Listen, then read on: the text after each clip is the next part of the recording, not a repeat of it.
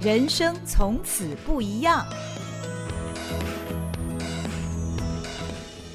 欢迎您收听《人生从此不一样》，我是赵新平。在这个节目里，你会听到一个个真实的人生故事。为什么这些人当初会做出好像跟一般人不太一样的选择，让他的人生很特别，走出一条与众不同的路？每一个故事都很精彩，很真实，相信你听过以后一定有所感触，也会给你一些不一样的启发。今天我们请到的来宾啊，他可是不一样的呢，他是呃。台湾师范大学特殊教育系的系主任江义村江教授，江教授你好。Hello， 新民姐好，还有各位大家好。江教授他以前大学时候念的是兽医， 对， 对不对？兽医。后来研究所的阶段，他投身到特殊教育这个领域。对，我先念了运动教练研究所。嗯、运动教练。对，那时候以跆拳道的专长考进去，然后专攻运动医学。哦，然后后来就发现到说运动医学可以帮助很多特殊的孩子，嗯、所以博士的时候去国外念，那是公费留学考，念的是适应体育。嗯，那适应体育就是针对身心障碍者的运动啦、休闲啊去做规划跟设计。嗯嗯嗯嗯对。那到目前为止呢，最近江教授非常热衷的就是投身于让身心障碍者可以从事三铁这样高强度的运动，所以今天江教授他自己也穿了三铁的衣服，但是没有穿二二六那一件是吗？这件是二二六，哦，这件是二二六，这件是澎湖的二二六，澎湖二二六，澎湖二二六，我想成 C T 的那件二二六是黑色的啊，哦，所以。刚刚听呃江教授的自我介绍，大家就发现他历经非常非常多不同的领域，但是他现在他的热爱可以说，我想应该算是志业吧，是志业，就是投身在呃让所有的身心障碍者可以跟我们一般人一样拥有运动的权利。那是不是先跟我们解释一下？因为你在推动了这个呃爱运动动物爱，它到底它实际上的内容是什么？好，其实爱运动动物爱是我多年前的一个发想啦，嗯、因为我就在想说，呃，因为自己在特殊教育相关的工作工作，嗯、我就发现到说，可能在早期很早很早，特殊族群需要帮忙的其实是就医。好，就是当他当我们有一个比较相对不一样的小孩的时候，通常需要很多医疗的照顾。嗯，那等到医疗结束之后呢，就发现下一个阶段就是就学，因为他要上学了嘛。对，嗯，所以其实特殊教育已经把就学做得蛮好的。哦，那再过来呢，就是他已经就学了，完成了学业了，也到了这个社会上。那接接下来就是所谓就养。嗯嗯，好，那就养就出现一个比较大的状况，就是说，呃，他在呃假设啦，我们之前呃特殊教育花很多时间教孩子一些基本的能力啦，嗯、然后也让他有工作的能力啦，嗯、等到庇护工厂啦，嗯，那可是他除了工作之后，下班后就不知道干什么了。嗯，周末假日不晓得干什么了，嗯，所以这时候我觉得一个很重要就是他能不能参与这个社会上呃很多很多的相关的呃很棒的事情，例如说运动，嗯，好，那我们想我们一般人平常下班后可能会去运动啦，周末假日会参加马拉松啦，各式各样的运动啦，那可是在过去似乎呃我们出现几个问题，第一个是主办方。主办运动的这些赛会的单位啊，都不觉得身障者会来参加。嗯，第二个，身障者的家庭跟孩子也不觉得自己要去参加，他不知道自己可以。对，哦，所以呢，这后来我就有一个发想，就说，哎，欸，我们其实应该强强调这个，就是教育平权之外哦，其实教育里面有一个区块是运动，运动也应该要平权。嗯。就是我们也希望说，呃，身心障碍朋友或是各类各类不一样的特殊需求的朋友，其实都能够跟我们一般人一样，享受在呃这个社会上任何的运动，像呃我们常常会有看到路跑啦，嗯、对，好，我们看到有很多很多的泳渡啦，哦，呃，或者我们台湾因为是单车王国嘛，嗯，那我们是不是经常有什么呃一日北高啦？所以我的想法是说，是不是所有的身心障碍者都能够享受这些？我们可以让我们更快乐。江教授，你刚以上所讲的这三项运动都很难耶，呃、可能一般人身心健康的人都未必会从事。路跑、泳渡，或者是一日北高，这都超难的耶。好，嗯，那其实是这样，就是我我一开始是觉得说像。如果你就是做一般的事情，你会发现大家会会，呃，会感受到会比较没有那么深。OK。所以那时候为什么很多人说，哎，老师你为什么一玩一开始就把他那个坑挖那么深，跳那么大的坑哦？那其实就是说，当我们能够做到这个时候，那你想啊，如果假设哈，我在我们身上朋友能够去完成这个一百一十三公里的、嗯、的半超跌，或者是二二六的超跌的话，嗯、那如果有身障者可以做这些事情的话，那如果假设今天在台北市在哪里办一个三公里的路跑，你觉得在路上看到他们，你会觉得怎么？你就觉得哦，那应该的嘛。嗯，所以等于是取乎其上，得乎其中嘛、嗯，就是我把它拉到比较高的这个位置，嗯嗯嗯、然后再回头来看，你就会觉得说，哎、欸，我们的生活中，呃，也是蛮适合他们来做这些运动的、嗯嗯嗯嗯。对。可是你把这样的 idea 告诉这些身心障碍朋友的时候，他们第一个反应是什么？你疯了吗？那就跟我们身心健康的人是一样的，你疯了吗？但是他们还是愿意去学习、去尝试。其实里面应该是蛮长久以来、哦、应该培养出的情感啊跟默契哦、嗯嗯、像呃我在二零一九一开始最早最早我是带了三个选手嗯啊、呃、去问这个赛会单位说我要去比赛可不可以、嗯嗯、那当然赛会单位一开始看到我们要去报名是有点吓到啊、呃、因为我们有一位是呃膝膝盖以上就没有了。哦、oh. ，就是他是前身的脚是没有膝盖， okay. 他大概就是只剩大腿的一半，OK， 好，大腿骨的一半， oh, oh, oh. 所以他是呃没有下肢的。嗯嗯、那一位呢是只有单手臂，嗯，好、呃，因为他是呃手臂神经从呃、嗯、就是受伤嘛、嗯，所以只有单手。那一位是听障，好、oh. 呃，那但是这几位呢其实都是有运动底的。OK， 好，所以一开始我是找有运动底的身障朋友来跟我一起玩接力、嗯嗯嗯。那里面他们大概比较不能坐是单车，所以我就负责单车。嗯、那有的人就负责游泳，有人负责跑步。嗯、结果就发现，哎、欸，其实我们是可以玩的。嗯，就是像铁人三项是三项嘛。对。那我先找会游泳的、会单车的、会跑步的，我就慢慢来。嗯。那后来第一次的经验还蛮成功的，在大鹏湾。第一次就是二二六吗？没有，第一次是五一五。OK。五一五在大鹏湾，短一点。短一点。嗯、那。第一次成功之后，胆子就大了。嗯，隔年不到几个月，我就带他们去玩一百一十三公里的、哦、的铁三角，就是所有人都是接力，会游泳的负责游泳，会骑车的负责骑车，会跑步的负责跑步，哦、就带了三十四个人去比。三十四人，这很大团哎、欸。对，所以那一次都是身心障碍的朋友。哦，所以那一次。真的把我自己搞死了，因为我整晚都睡不着觉。主办单位没有很害怕会出事吗？我我更害怕，哦，我更害怕。不过还好是我们参加的是 Iron Man 的比赛，嗯嗯 ，Iron Man 的比赛它其实那个道路沿路是封路的嘛，嗯嗯，所以那个时候，呃，我觉得我胆子真的很大，但是从。胆子大是一回事，但是我也觉得也有点贪心嘛，一口气就把所有障别、嗯、那一次去的，我们有听障，有视障。有肢体障碍，嗯，有智能障碍，嗯，四大类我们都都带进去了、嗯，所以那一次印象蛮深刻是，是比赛前的那个晚上，我整晚都睡不着，嗯，我超紧张，因为我整晚就开始想说啊，某某某要是他出问题的话，我在记者会要讲什么，嗯、记者问我要讲什么，新闻记者来拍要讲什么，嗯、啊，讲完这个再想，哎，那另外一个如果他受伤我要怎么样？嗯、就每一个选手都想一轮之后，已经早上了。所以我整晚都没有合上眼，对、哦，然后我一下水就抽筋了，哦，一下水游不到一百公尺就抽、okay ，所以，但是如果是平常我自己一个人的话，抽筋这么严重，因为两只腿都抽筋嘛、嗯，平常如果是自己的话，我大概就放弃了，嗯，但是我那一次不能，你带了一群人，对，而且我后面有人接力啊。所以我就用两只手爬呀爬，要爬回来就。他也激发了你的潜能。真的真的，我我就硬爬、哦、爬，还是把它爬回来，然后把我的棒交给下一位视障者、哦，他是负责单车的嘛、哦。所以那个时候，其实我觉得，在那一次的经验之后，我就发现到说，哎，其实身心障碍者哦、嗯，他每天的生活中都充满了很多的挫折。嗯，他每天。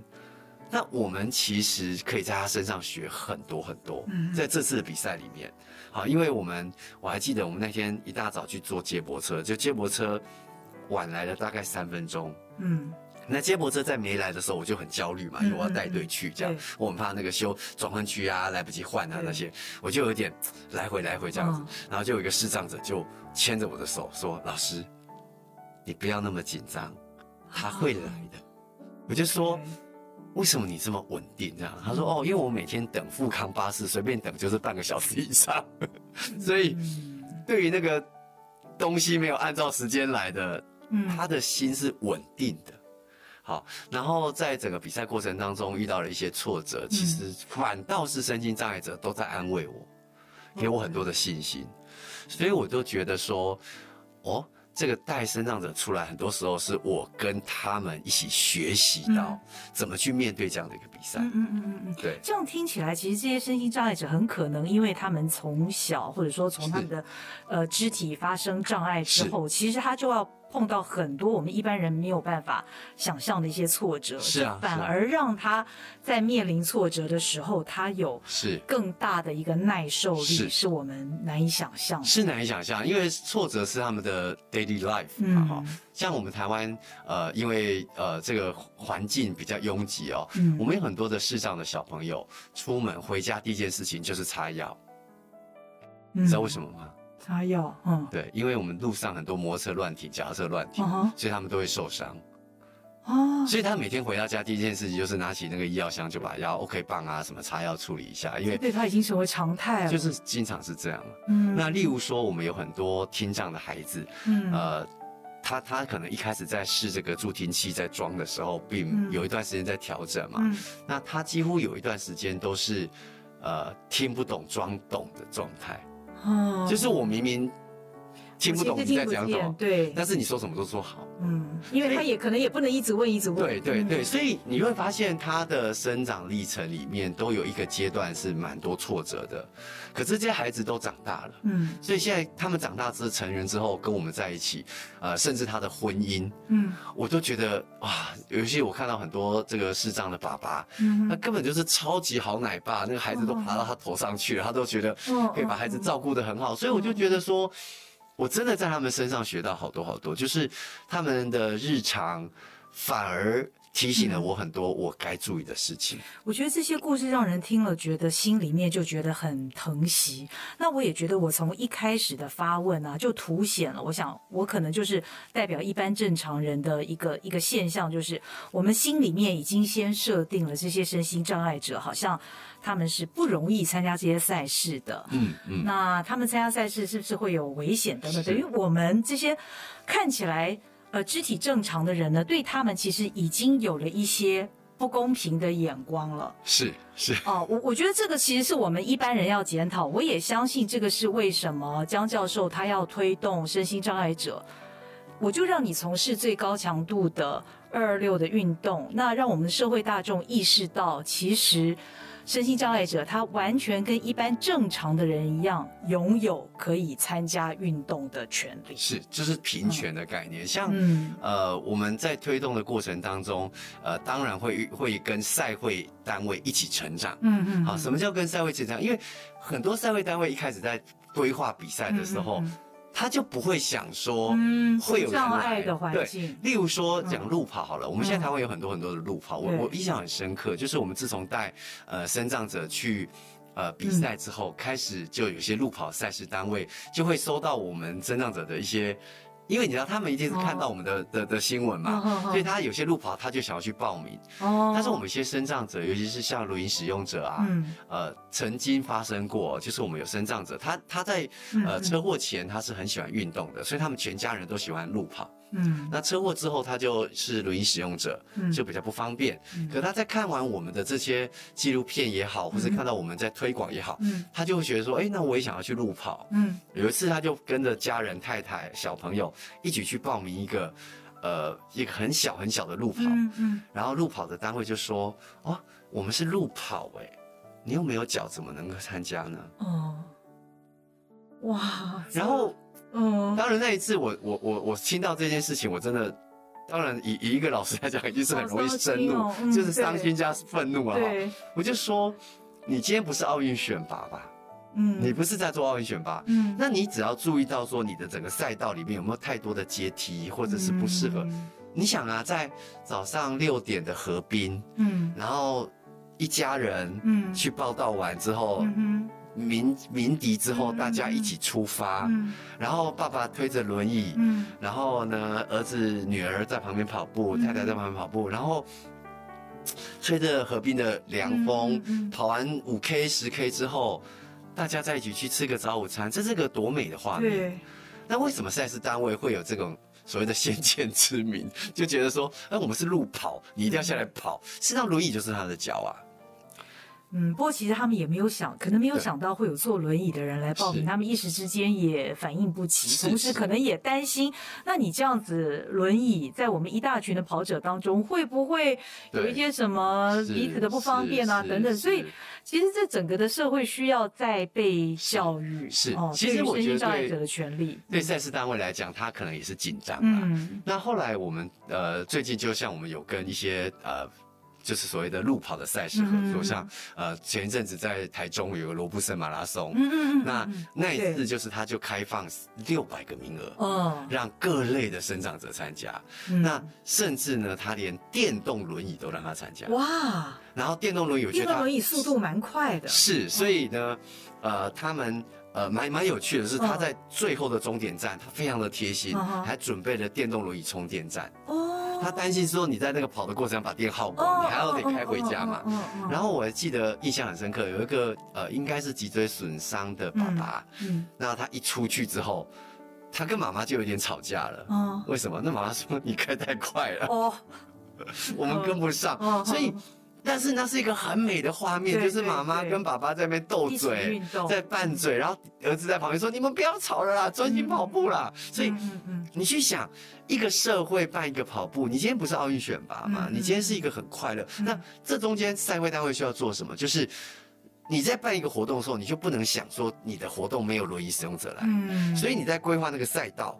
要思考到说有没有一些是无障碍做的比较不好，例如说可能会有一些阶梯啦，哦，有些在你就要去想好，哦、那真的有阶梯你就必须做一个板子斜板让它能够上去，哦、或者有没有比较清楚的水沟盖啦什么之类的，对，所以或者人数上的限制啊，是是，或者梯子，对，其实这都是管理的问题，你只要做很好的管理之后，嗯、其实各类身障者都能够享受啊。嗯、那另外还有就是有时候赛会也蛮可爱的，他例如说他只要是绕两圈，我想你应该有经验，就是他绕两圈嘛，那第一圈回来的时候，它有个岔路，就是你要再绕一圈的要往左，那要回终点要往右。对。可是很多时候以前哦，很多赛会单位就直接放一个大声公用广播。哦哦哦哦哦，是。可它会遇到一个问题，听障的人。对对，因为听障在跑步的时候，因为呃助听器比较怕潮，嗯，怕受潮，所以通常在比赛或运动的时候，他们都会把助听器拿起来。哦。那所以他一进到那边的时候，他根本听不到往左往右啊。哦。所以这时候怎么做很简单，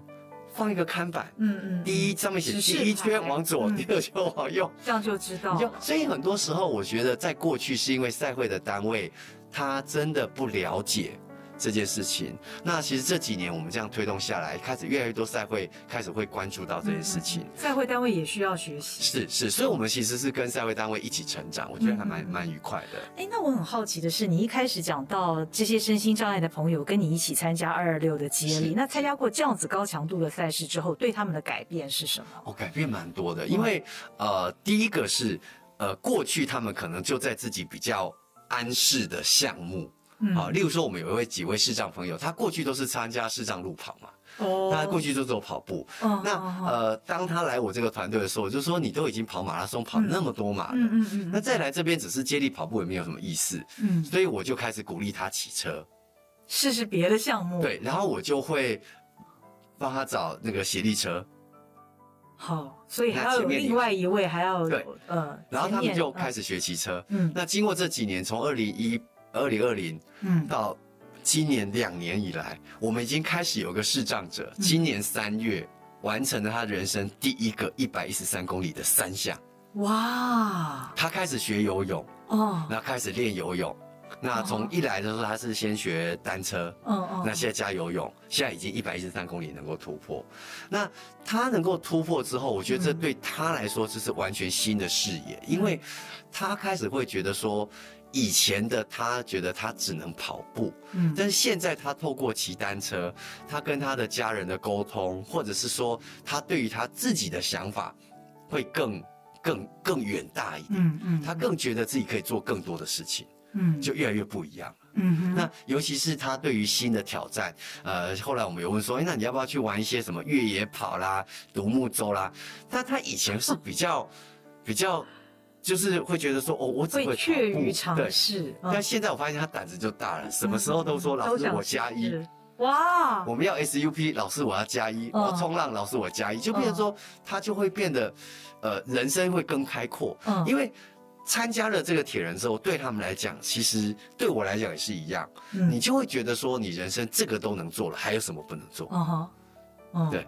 对，呃，我觉得运动一般人都知道运动的好处，但不见得会去运动。嗯、那我们身心障碍的朋友透过运动呢，当然所有发生在我们健康的人身上的好处，也都会发生在他们身上，而且整个心境会更不一样哦，会变得更开朗。所以，呃，江教授这样子推动下来，接下来还有什么目标吗？一定是希望越来越多的人可以参与嘛。是是是，像今年我们二零二二年的 Iron Man 啊，嗯、我们参加了，我们就更大胆了。嗯，我们在跑步的路段加入了轮椅组进去。哦。所以他第一次有这应该是前所未有，前所未有，对，轮椅组进去，那当然这中间都很挑战，因为那个路型有高高低低嘛，而且要推二十一公里嘛，哈，所以那个压力是很大的。嗯嗯。所以我我我觉得接下来做的时候，我希望说，呃，慢慢的帮台湾的很多的主流的赛事，嗯，都变得更友善。嗯嗯。好，例如说，呃，未来马上要发生的就是我们很快下半年有像日月潭。的泳渡，泳渡，我们就希望各类的朋友都能够去泳渡。嗯，啊，像过去可能泳渡比较多的可能是肢体障碍啦、听障，嗯、那视障呢？那视障泳渡需要谁来帮忙呢？有没有人能够鼓励视障？视障要怎么游泳？他他就是要帮忙定位。哦，就要有人要帮忙他定位。我们就是有几个人，因为呃日月潭它都是用鱼雷浮标，对，每个人都背着嘛。对，那其实你可以扣着，然后帮他导引方向。哦，然后手也要绑在一起嘛。哎，也其实也不用哎，其实如果说假设他有个比较清楚的指引的话，哦，他其实可以跟着跟着其他游。哦哦，视障者哎。对对。哦。对。哦，这样子。是。哦哦哦。所以就是我们就在在不断 try 嘛。那另外我们也是在 try 说，像一些比较大型的马拉松赛事，是不是？慢慢能够让各类的身障者进去试试看。嗯，好，例如说，呃，我们就举一个大家可能没有想到的，嗯、在过去我们很多智能障碍者其实比较没有机会去参加这类的比赛。那为什么呢？因为我必须说一个很清楚，就是报名网站对他们来说太难了。嗯，就是你那个报名网站字很多，说明很多，嗯、他光看完他都累了。嗯，所以是不是有意？易读版，我要直观一点。对，就是说我看了名字，出生年我写完我就可以报名了，不然每次都很多很多字。我觉得这个一一般像我们身心健康的人，应该也很喜欢更简单一点。对对，真的嘛，就是你看完就很舒服，对不对？可是现在有很多的网站啊，不管是他对视障者，好，对智能障碍者，嗯，都会是一个挑战，因为他的报名不够友善。嗯，所以其实我们。很多智能障碍者其实出来运动的情况不是那么多，就是因为他在前面那一关就被筛掉了，他就没有机会去玩。嗯、然后我们也希望说，呃，慢慢让很多的身障家庭愿意走出来运动。嗯、为什么？因为在过去呢，我们甚至有很多的孩子，例如说举例来说，像脑麻好了，嗯嗯、脑麻那很多孩子呢功课都很好。哦，那你知道为什么功课很好吗？嗯、因为他们常都在教室自习啊。不是念书啊，只能做这件事。哦、应该是家长认为你只能做，啊，你行对的不好，你后啊躺对的后啊，哈、嗯。其实健康对来说太重要了，嗯、所以我也蛮希望说能够让更多的身障的家庭重视运动这件事情。嗯、我常常跟很多的身障家庭的爸爸妈妈说，嗯、我说你今天你一定要把你身体顾好，嗯，你才有办法长长久久照顾这样的一个孩子。好、嗯嗯哦，所以。你要带着孩子一起出来运动才是对的，而不是说，呃，看到很多的运动就觉得那个不是你该去，你不能，他不能，会受伤。是是，其实只要好的训练，现在运动是一个很重要的科学嘛。我们以前很多人，像我自己，以前跑个一百一圈两圈，操场都快挂了。现在我可以玩二二六，其实就是代表说，你只要好好的去训练，嗯，我们人都是有进步的空间。那只要进步了，我们其实就可以更好。所以我蛮希望未来能够推动是。台湾有很多的赛事，嗯，都能够思考友善化。嗯哼嗯哼。那在从报名到到你到现场报到，哦、到呃赛程的规划，它都能友善，那都能去想到说，这世界上有很多跟你没有想到的人也会来这里比赛。嗯，对。其实我觉得不只是赛事的主办单位，嗯、我觉得对于身心障碍者参与运动，而且跟一般的人一样拥有同样的权利参与运动，这应该是。每一个人都要具备的一个认知，是、啊是啊、是他在他的骨子里面就应该认为这些朋友虽然也许他们的外形或是他们的智能有一些障碍跟我们不太一样，是，但是我们是可以在一起活动的， 是, 是这个是不是就是张教授你在推动所谓的适应教育？对对，适应这件事情，呃，适应体育，适应体育，其实适应体育啊，像我们就是年纪比较大的人，真的没听过适应体育。对，但是我呃在研究张教授的资料的时候，我就发现适应体育的这个领域，其实它是一个很有意义的一个课程。现在从小就开始教，从小就有。从它其实它的概念就是，其实体育课是适合所有的人。嗯，好，那我只要把体育课的一些内容做调整，所有的孩子都应该充分的去享受体育课。嗯，那这个概念其实就是这个概念应该从美国这边传进来的、嗯，那也是特殊教育的一环。嗯，他强调是说，呃，有些人可能天生就是跳不高、跑不快。好，那 我, 我就是，你是吧？其实我也是。那那其实我们不能因为我跳不高、跑不快，哦、我就没有办法享受运动的快乐、uh-huh. 那运动有这么多种嘛，很多人说啊我就是不喜欢运动，我说不对不对、嗯、没有人不喜欢运动、嗯嗯嗯、你会觉得你不喜欢运动是因为你还没有遇到真爱。我对这句话非常有感，对不对？因为从江教授刚刚一讲就享受体育，说实在我从小因为被这个体育老师歧视、哦嗯、我从来没有想过体育这件事情是可以享受，是，我觉得它是一个痛苦令我害怕的事情。是啊是啊，很多孩子这样、嗯、可是你去想呃，我们现在很多科学研究、嗯、就是你跑得多快或者你跳得多高、嗯、很多时候不是你努力就够了。对，有时候我跟很多体育老师说你不要再测孩子跑百米几秒，或是用这个来测定他的体育成绩。Uh, uh, uh. 我说你在打这个成绩的时候，你不是在帮这孩子打成绩哦，你是帮这孩子的爸爸妈妈的基因打成绩。你讲的好有道理、哦，对不对？很多很多的能力是爸爸妈妈给的嘛。对，有些孩子随便跑就很快啊，像我都怎么跑都跑不快。但是这些跑不快的孩子能不能享受体育？可以。好，例如说，后来我就很喜欢很多运动，例如说射箭。嗯。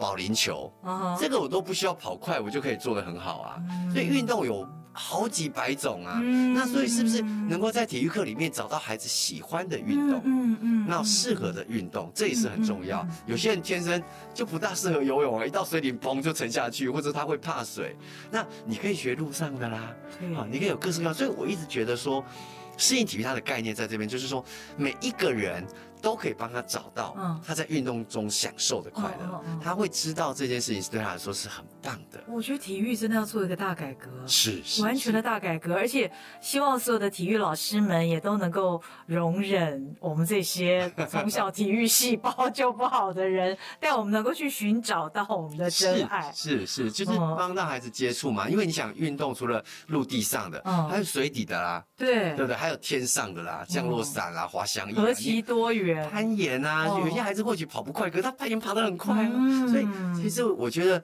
适应体育它的概念就是说让让这些课程能够慢慢的调整到每个孩子都喜欢、嗯嗯、那或许呢呃，我天生跑不快、嗯、但是你教我一些跑步的姿势、嗯、或者是一些知识让我训练之后我可以跑得比昨天的我还快、嗯嗯嗯、这就够了，就是我比我昨天跑得快、哦、跑得长跑得久，这就好了。未来要从事体育教育的老师们应该也有接收到这一套。有有有，现在我们新的、哦、新的就是应该是说目前在学校师资培育的部分、嗯嗯嗯、现在的体育老师都会接受这样的观念。哦，对，太好了太好了，所以现在体育老师都很棒哦。嗯嗯嗯，哇，这个真想再重上一次体育课，因为我相信很多人都跟我一样啊，从小到大第一个体育课那个时间一定会被其他所谓更重要的课程所占据、哦、对，或者就是呢如果我们天生这个体育的资质不是那么好的话就觉得会很害怕。应该我在纠正、嗯、应该不是资质不好、嗯、哦，是你的体育的资质要适合某些项目、哦、每一个人都有还没被开发，对，还没被开发、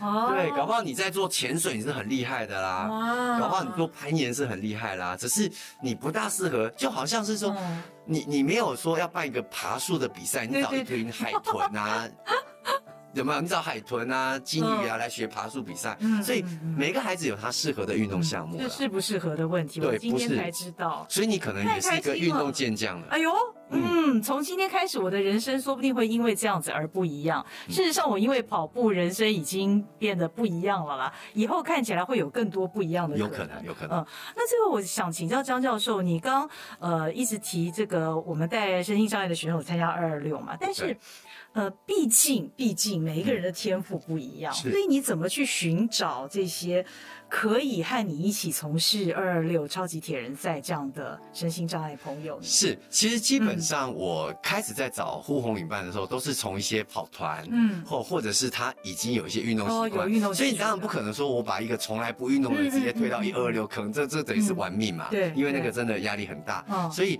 我通常都会先去一些跑团，嗯、或者是一些单车的社团，嗯、他都已经有在骑单车了，嗯、哦，或者是一些游泳社团，或者是游泳比赛，嗯。我都会去那边，就是等于是寻找这个可能未来合作的伙伴。嗯、那每年呃每一两每两年台湾有这个身心障碍运动会，嗯，那我也都会过去看，然后找看看这个喜欢运动的身心障碍朋友在哪里。嗯、那我就开始去网罗这些人进来，嗯，那一起参加。不过现在因为呃相关的我们的讯息不断的流通，嗯，所以现在有很多很多身障者会直接呃跑来找我们哦，主动主动，对对对，自投罗网，嗯、自投罗网。所以这边也欢迎说。如果您看到这个我们现在今天的这个影像啊，这个节目，嗯、那也可以跟我们台师大合作，嗯、对对，直接到我们台师大，台师大特殊教育系江义村教授，是是是，嗯，希望有更多人的投入，因为相信不只是身心障碍者，我们也需要更多帮助他们的人，是，像呃呃视障者的话需要陪跑者，陪跑，那如果是游泳的话，骑车的话陪游，陪游，哦、陪游的人能力要很高，嗯、因为你随时要帮他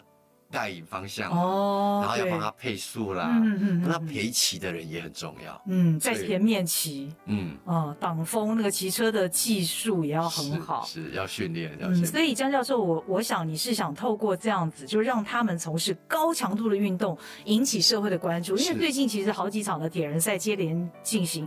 其实呢，这些身心障碍者呃参加铁人三项这件事情，在这个运动这个圈子里面，这个议题已经。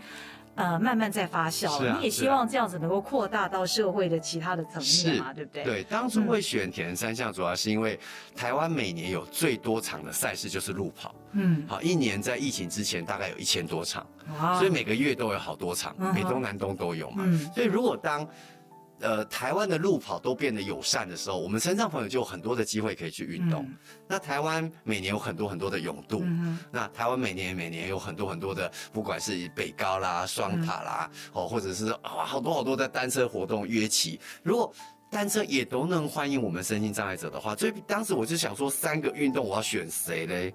后来有人就跟我讲说，小孩子才做选择嘛，所以我就把三个集中在一起，绑成铁人三项一起推动这样。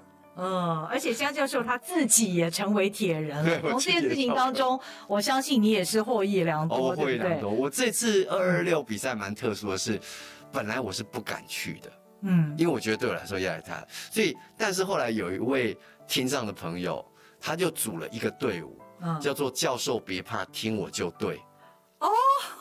他队伍的名字就叫做"教授别怕，啊、听我就对"，嗯。那他就是组成的那一队。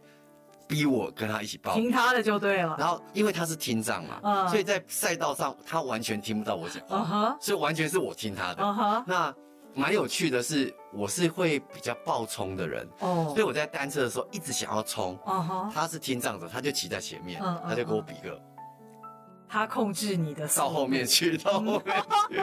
所以也是因为他。帮我配速，嗯，让我稳稳的骑完一百八，嗯，接下去稳稳的跑完四十二，我非常非常的感谢他，是一位听障的朋友。所以大家说，这是不是当你从事一件有意义的事情的时候，你所得到的意外的收获，真的连自己都想不到呢？其实我们这些奉献的，或者说你所做的这些美好，嗯、有一天它都会回归到你自己身上。我相信，我相信一定是这样。嗯、所以呢，不论你认不认识身心障碍者，你家里有没有身心障碍者，你自己是不是身心障碍者，其实都让我们用。完全一样的眼光来看待这群朋友，而且如果你有能力的话，如果我们能够帮助他在运动场上一起运动，这是一件多么美好的事情。所以呢，从自己开始做起，对，哦、或者赛道看到我们帮我们加油。对对对对对对对，对这个呃身心障碍者呢，一生加油，我相信他们会感动千百百倍哦。好，今天非常谢谢江教授来到我们人生从此不一样，谢谢，也希望你的人生从此不一样哦，谢谢您，拜拜。拜拜。